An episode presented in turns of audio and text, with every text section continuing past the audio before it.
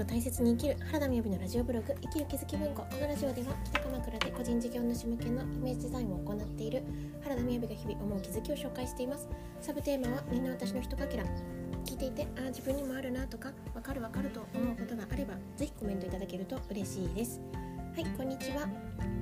今日のタイトルは今日が思考の集大成というタイトルでお話ししたいと思います。まずはじめに12分近況報告ですが。いや今日はですねなんか雨から雨空だったところから晴れに向かおうとしているのかなというような天気ですね。なんかあの梅雨入りしたんですね。むしろ梅雨入ってなかったんかいみたいな感じだったんですけど。はいということで梅雨入りしたそうなのでこれから雨増えるのかとちょっと驚いておりますが。まあでもですね私が雨で嫌なことっていうのはうーんまあ、コワーキングスペースがあるんですけれどそこは私、まあ、これから行きますけどバイクで行くので雨の日は基本的に家での作業になることがほとんどなんですよね、まあ、そうやってコワーキングスペースに行けないことくらいかなというふうに思いますね。むしろあの長靴がね履けてなんかね6月？あじゃなくって鎌倉に来てからなんか雨の季節もいいんだなって思えるようになったんですよね。まあであとですね昨日そう嬉しいことがあったんですよ。嬉しいことって言ってもちっちゃなことなんですけどあの最近少し断捨離を始めているんですね。でその断捨離を始めて、えー、いたところあの本がうん全部であれは何冊ぐらいだったかね15冊ぐらいあってでこれをもうなんかブックオフかどこかに持っていこうって思ってたんですよね。もうメルカリで販売しているの待ってられないなっていうで何て言うんですかね私もこの本らに関しては売れないと思うみたいなっていうふうに思っちゃう本だったんですよ。うん、でえーとまあ、そんな風だったんですけど片付けた後でいつか持ってこうと思って、まあ、そのまま押し入れに入れたんですよね。でそしたら昨日なんか昼ぐらいに無性に外に行きたくなって朝の散歩はしたしなんなら午後外出があるのになんかちょっと外出たいなと思ってで散歩に行こうとしたら昨日はですね本の本というかあの資源ごみの回収日だったんですよね。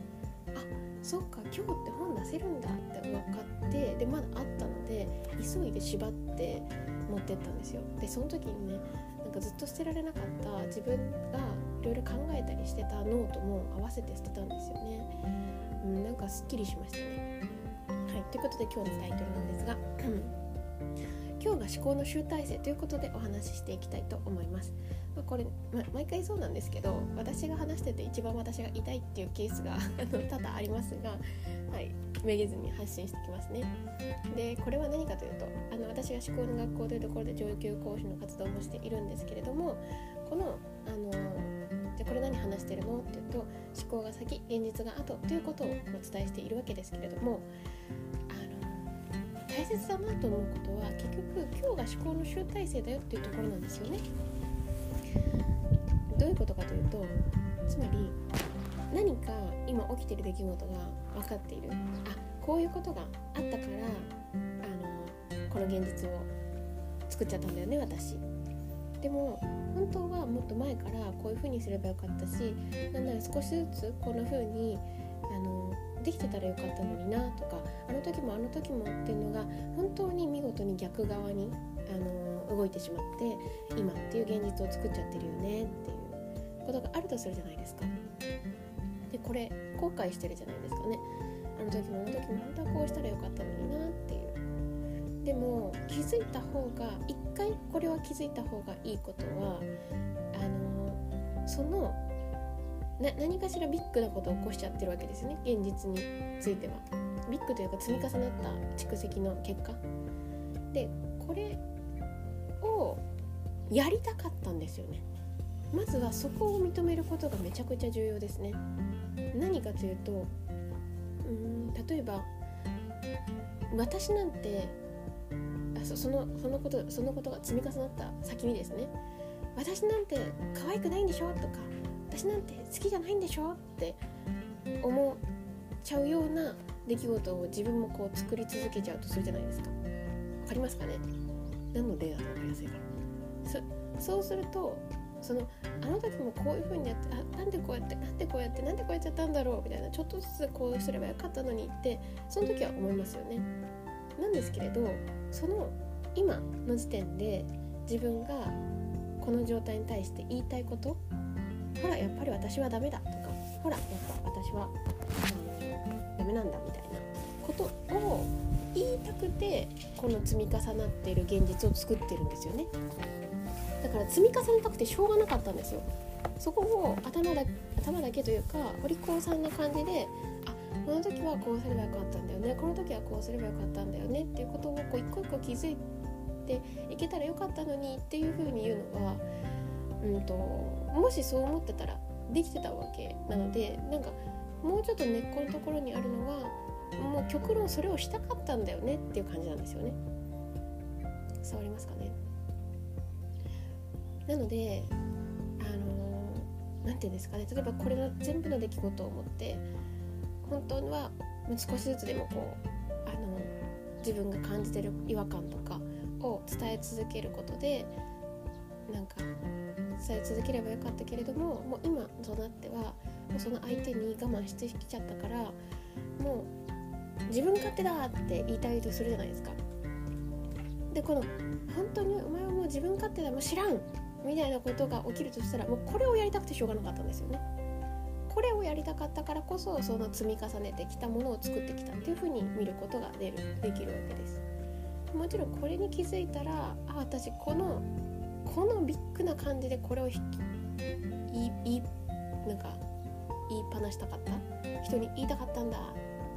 思いたかったんだ感じたかったんだってことに気づければそうかそうかそうしたかったんだよねっていうところを一回認めてから本当はこうできるとより良かったよねっていうあのなんですかね、まあ、一番ダイエットの例が分かりやすい気が今したんですけれど食べて食べ食べ続けちゃったとしますよねダイエットをしようと思っていたのに。でどちらかっていうとじゃあ積み重ねてなんと8キロも太っちゃったという風になりますよね。でほらもう私はダメなんだっていう風にその時思うじゃないですかもう本当に私って最低みたいな ででそう思っちゃうとしたらですよ頭の中では、えー、あの一回一回あのちょっとずつ変えていければよかったのになんか全部スルーしちゃってもう食べちゃったことの罪悪感でまだ食べちゃって食べちゃったことの罪悪感でまた食べちゃってっていうことをやり続けてたよねっていう。でで挙句の果てにもう8キロも太ってしまったもう本当に私は最悪なダメな人間だみたいな感じで思うとするとまずはその私ってダメな人間なんでしょっことをやりたくてしょうがないんですね。大概そういう時はリバウンド思考から来てるのでダメな私だから痩せたいっていうところから始まってるんですよ。つまりダメな私は太ってるっていうようななんか紐付けなんですよね。でこのダメな私を変えるためにっていう足元から変えても今言ったようにリバウンド思考になっちゃうんですよ。一定期間こう成果が出たとしても戻ってしまう。だから私こんなにほらダメな自分なんでしょっていうのをやりたかったんだって気づいてあでこんなにこんなに食べ続けることを逆にし続けちゃって挙句の果てにほら私ってダメでしょってほら私はダメなんだっていうことをやりたいんだって気づけるといいですね。なんかもう本当にまずはそういう感じで私は今の現実が思考の集大成だからこれをやりたかったんだっていう。後悔じゃないんですよ。作戦大成功なんですよ。もうこれやりたかったんですよね。これやりたかったんだっていうところに行かないとつまり今の話で言うとこんな風にするために食べ続けたかったんだっていうところにしないと毎晩夜のあの11時ぐらいとかに食べたくなるってところ一回一回戻ればよかったのにっていうことを頭で考えてもそうはならないんですよ。それをしたいわけでは全然なかったので。なので一回この本音に気づいてあげるとあそう思ってたんだねって自分なんでダメでしょっていうことをやりたいって思ってたんだねっていう風に自分に言ってあげられると潜在意識過去自ほんなんか小さな自分があそうなんだよこれはやりたかったんだよこれはやりたくてしょうがなかったんだよって認めてもらえるな感じがするので落ち着きますねまず。で気持ちって認めてあげられると落ち着くんですよね。であそっかそっかって分かったらじゃあどうするっていう話し合いが重要なんですよね。これ解決思考の方、ま、私も含めですけどこのそれやりたかったんだねって何が変わるのよって思うかもしれないですけれどもあの子育てに多分似てるんですが何て言うんですかねワンワン泣いてる子に正論を言っても何も入らないんですよ。こんな気持ちで泣きたくなっちゃったんだねっていうそこがめっちゃ重要じゃないですかね最終的にはそれを別に叶えないとしても。だから正論になろうとする時には自分が自分の子育てをしてるような気持ちでやっていただけるのが一番いいんじゃないかなというふうに思っております。ということで今日のタイトルは今日が思考の集大成という話させていただきました。今日も聞いていてありがとうございます。それではバイバイ。